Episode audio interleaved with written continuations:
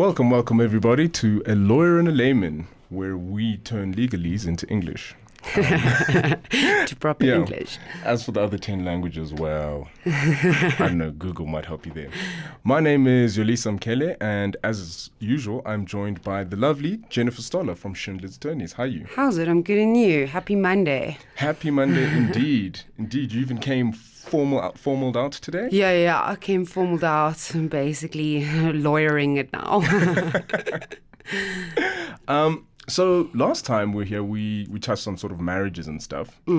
But I was talking to a friend this weekend and sort of just telling them about what we were doing. And one of the things we came to is, what if you are a couple, fall in love, you do the whole like boom box over the head, and you guys decide, I just want to move in together. yeah.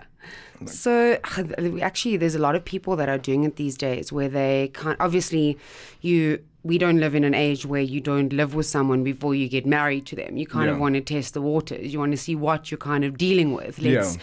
let's move in together, and then if we don't kill each other, let's get married. Or some people actually only move in once they're married. So, but let's let's talk about actually just moving in without marriage. So, a lot of people enter into these relationships where they kind of it's a step by step process. You date, you're in love, it's amazing, then you move in together. And most of the time, either people are buying properties together or one person is buying a property and the other one is kind of paying for groceries and the rates and taxes etc etc so let's say for example you have a situation where you and your partner want to move in together and you decide let's buy a house. What happens if you break up? And what happens if hmm. if now you've bought this house you've paid the bond you've paid the rates and taxes and now you've broken up who what kind of happens mm, I had that. Sorry, I had Exactly. that exact thing happened where a friend of mine was living with someone. Yeah. And then they broke up, and he'd been paying rent and she'd been paying thingy, and now Exactly. So, so what I kind of say is before you move in together, know your boundaries. Enter into what is called a cohabitation agreement. So, the co- cohabitation agreement can do one of two things. The cohabitation agreement can set the boundaries in the sense of who pays the bond, who pays the rates and taxes. If the property is co-owned, what would happen to the property if the if the um, parties had to break up? So, what I generally say is that one person will either buy the other person's fifty percent or the property will be sold and they'll share the proceeds depending on the percentages. Sometimes you even have issues where one person um, owns the property, pays the bond, does everything, but the other person pays rates and taxes and the groceries that it actually allows that person to have to contribute. So Yeah. let's say, for example, you don't actually have a cohabitation agreement and you live together with someone for, let's, 10 years. What you can do, and if you break up, although you're not conti- uh, considered to be married, you can claim what is called a universal partnership. So, a universal partnership basically says, well, I contributed essentially to this property. Um, so, there's three things that you need to prove for universal partnership. So, the first thing is that each of the partners brings something into the partnership, whether it's money, labor, or skill. Okay. So, skill and labor and all of that isn't actually in the sense of getting on your knees and building the bricks. Labor and skill can be, let's say, the parties have kids together and the mother has stayed at home and been a housewife. So, it's not actually also contributing physical money to the property. It's also, I've sat at home and taken care of the kids and actually allowed you to build your estate. Um, so I should have some sort of entitlement to it. Yeah. The second one is that the business, so they call it a business because it's actually quite commercial in nature, should be carried on for a joint benefit of the parties. So, in the context of the house, both of them are living in it, and that the object should be to make profit. So these kind of requirements are very hard to to tick. It's very hard to prove a universal partnership, but it just allows for parties to have some sort of claim if they're living together for a long period of time and the other person essentially doesn't have anything registered in their name. Yeah. So what I would say, whenever you're thinking of moving in together, if you want to protect yourself, enter into a cohabitation agreement. It's kind of like the same thing as an ANC, not really, but setting the boundaries, what will happen, what won't happen, and yeah, at least you guys would be on the same page. Yeah. With the universal partnership, how would you how would you sort of prove like profit or whatever like So it's actually it's uni- to prove a universal partnership is quite a difficult thing. Hmm. So I've had one matter where it was actually the guy that was trying to prove the universal partnership. So, the universal partnership, it also isn't something like an in community of property. So, it's not like, okay, I'm entitled to half of your estate because I contributed in this this way or another. It's also a percentage. So this was with regards to her whole estate, but specifically the property. So the house was registered in her name, mm. but he would pay for renovations. He would do some of the renovations himself. He would sometimes pay the rates and taxes. He would pay for groceries. So he essentially was like, well, the property is worth, let's say, 1.5 million. Yes, it's mm. registered in your name, but I'm entitled to 25% of the value of this property because yes. we've lived together for so long and we're not married, but this is what I've kind of contributed. Yeah. So the universal partnership, it is very commercial in nature. So it's not actually like a family law um, thing that you deal with, but obviously it happens within within couples. And because Muslim marriages are not recognized in South Africa, if Oh. yeah, if if two parties were married in terms of a Muslim marriage but not registered civilly and lived together for 25 years, the partner is actually because there's no marital benefits would have to claim a universal partnership for benefits in that sense. Oh, Mm. now how would they go about doing that? Would they, I mean, say Mm. for instance, you are Muslim, but you have more than one wife. Yeah. So are you now, would you have to then get into a couple of different. So, with regards to polygamous um, marriages in, in the Muslim community, I think also because Muslim marriages aren't recognized, I think we're slowly getting there. There is a bill um, that should be enacted. But as I say, it's one of those things where it's you you actually are afforded protection in terms of a universal partnership should anything happen in that regard. But my solution is the minute you let's say you have this amazing relationship, you say let's move in together. Um, even if you're moving into your partner's house, so let's say you're moving into your partner's house and you are just paying for groceries, but they own it, always enter into a cohabitation agreement to regulate kind of everything. It also will be able to say if we had to break up, you're not allowed to claim a universal partnership against me because a universal partnership, you must remember, is not only only movable property; it relates to everything in a person's estate. So I can I can say um, my husband, well, not my husband, my boyfriend's business is worth a hundred million rand. We had kids together without getting married. We've lived together for 25 years. I have been a stay-at-home mom, and I've taken care of the kids for for 18 of those years. Yeah. While he's actually gone out and worked and built this massive empire, I should have some sort of entitlement to it because I've passively and tacitly kind of entered into that universal Yeah. partnership.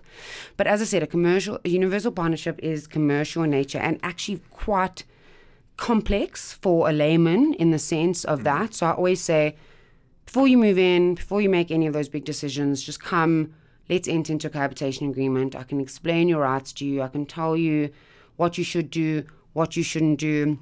At the end of the day, if someone has got 10 grand to spare for the bond, but you paying for groceries and rates and taxes, hmm. in my mind, rather buy your own property, invest in your own own assets, or enter into a cohabitation agreement that if you guys do break up, that person will pay you back whatever you've paid in that relationship. Oh, okay. So, I mean, what happens now to say you're already in one of these long term, Mm. 10 year relationships, um, and obviously Mm. back in the day, you didn't know that there were cohabitation agreements, so you guys just started living Mm. together. What what is what are your sort of options like now? So I actually have a matter like that where a couple have been living together for the last 15 years. The husband, well, sorry, I keep calling the husband because it's actually the boyfriend, um, or even fiance, well, roommate, whatever Main it is, squeeze. yeah, main squeeze, um, has fallen quite ill. So she is not married. He has kids, and she has kind of said, "Well, I need to enter into cohabitation agreement because a you've been providing me for me for the last twenty something years, and b what if something happens to you and I'm not in your will? So it's not too late to enter into a cohabitation agreement. Okay. So you can come and you can say, well, if we had to break up, this person must give me this, or they must buy me a car. It's a contract, so you can regulate it essentially however you want. But you must also know that if you have been in a relationship for 10 years and you don't have some sort of this like agreement like this, you guys can get broke. You guys will break up. There's no automatic entitlement, and you will have to launch a full court application for a universal partnership, which can cost millions of rands. yeah. And which might still fail. and which might still fail. Exactly. As I said, it is quite it is quite hard to prove something like this. It's not obviously impossible. There's a lot of case law in the Supreme Court of Appeal, all the way from 2009 to up until now, that has shown that a housewife can also claim universal partnership based, even if she hasn't contributed actively money wise. Yeah. So we are progressing in the law, but as I said, our, what South Africa kind of says is you don't want to get married, we're not going to give you the benefits of marriage. So you don't get married, you don't actually get those benefits, which I agree with because like then people just going to stop getting married Yeah. and just chill and rely on common law. Okay. Are there, I mean, are there all that many more benefits to being married than just to being like, I love her, I'm okay without the paperwork? Yeah. So I actually think, and some people think that this is ludicrous for me to say. I've had not arguments, but quite he- like heated discussions with some of my colleagues. I believe that marriage is going to be semi non-existent in the next ten years. Swag. Yeah. So so it's like even when we look, and I actually hate talking about this because it's the worst example. I always get mocked for using this example. But if you look at someone like Kim Kardashian and Kanye West, although yeah, we make fun of them, but they're extremely influential. They had kids and they did everything, and then they got married. Hmm. So and or let's say even Kourtney Kardashian and Scott. They or Khloe Kardashian and what's he, what's his Oh, name? The one that keeps cheating on him. Yeah. so they're not married, but the the way that they're living is if they are married. So a people might look at marriage and go, "Oh, it's too hard to get a divorce." And B, with cohabitation agreements and these types of agreements that are put into place, parenting plans if you have kids when you're not married, um, cohabitation agreements that you can regulate certain things when you're not married. People might look at it and go, "What's the point of getting married?" Yeah. because divorce is not a very easy thing. Obviously, you don't get married to get divorced, but it, it sometimes sometimes does happen that way. Yeah. Marriage isn't very appealing these days for people. I have a client that's still paying off his wedding and he's getting divorced. Oh, good God. yeah. he's in debt still for his wedding and he's getting divorced. It's a disaster. Can he not get his wife to help pay for that? Well, I think that he's she paid her portion. She's probably also paying off her portion still. Oh my God. So yeah, it's it's one of those things that it's it's quite humorous. It's also quite Yeah. sad. It's it's one of those things that, as I said, it, some people marriage will still continue. Um, I can't remember who, who it was, but I read a quote the other day. I think it was Mae West, and she said, um, "Marriage marriage is uh, like a sacred institution, but who wants to be in an institution?" right. so I think that's how people are starting to see marriage these days. Okay. And now, what happens if you guys are living together and because relationships are always Mm. messy, so you do the cohabitation, you break up, everything Mm. splits how it splits, and then you're like, oh no, but wait, let me give it another shot. And Yeah. now you get back together. Do you then just redo it? Mm. Or, So, like, as I said, let's say let's use it in a in a context of a property. So, Yeah. let's say two people bought a property together, then they break up, and then they sell the property, they get their proceeds, and then they decide, okay, let's actually move, let's get back together. Obviously, I would say enter into another cohabitation agreement if you have assets. Or learn your lesson and not own property together. like, learn the lesson that maybe you should rent a place or live separately or Yeah. kind of adapt to to the mistakes that you made in the past. yeah, if there's anything I've learned about people, though, it's that we very seldom learn our lessons. no, we very mm. we very seldom learn our lessons, but sometimes sometimes it takes people they sometimes they end up learning. Like yeah. So now, what are the key things to to remember when making your cohabitation agreement? Like, what is? What do you So need to have? firstly, know the boundaries. So in the sense, what I would always say is that before you even come into my office, speak about if we if I put down because there's a lot of people that will put down the deposit, but then the other person pays. Then they start splitting the bond. It will work differently. So kind of put down what you want. So if I put down the deposit, my po- deposit will be repayable. It'll be payable back to me before the property sold. Who will be paying the rates and taxes? If there's children, who will be paying for anything in that regard? And obviously a parenting plan on the side.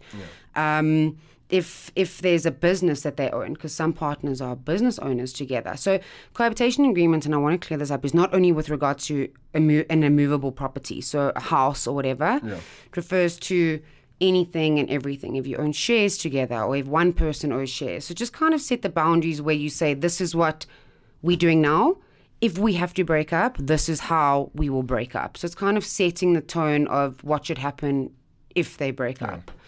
Oh, guys, mm. relationships are just all about communication, right? Completely, completely, but in a good manner. Some people think communicating is shouting each other. It's passion, I hear. but we're passionate. Okay, cool. yeah, until you, yeah, until you, your assets split. Yeah, until you get a protection order against you, which, which we'll discuss soon. Yes, actually, that that should be a lot of fun. Yeah. Well, thanks again, Jen. As per usual, font of useful information. Awesome. Thank you so much. And thanks for joining us, guys. This has been a lawyer and a layman.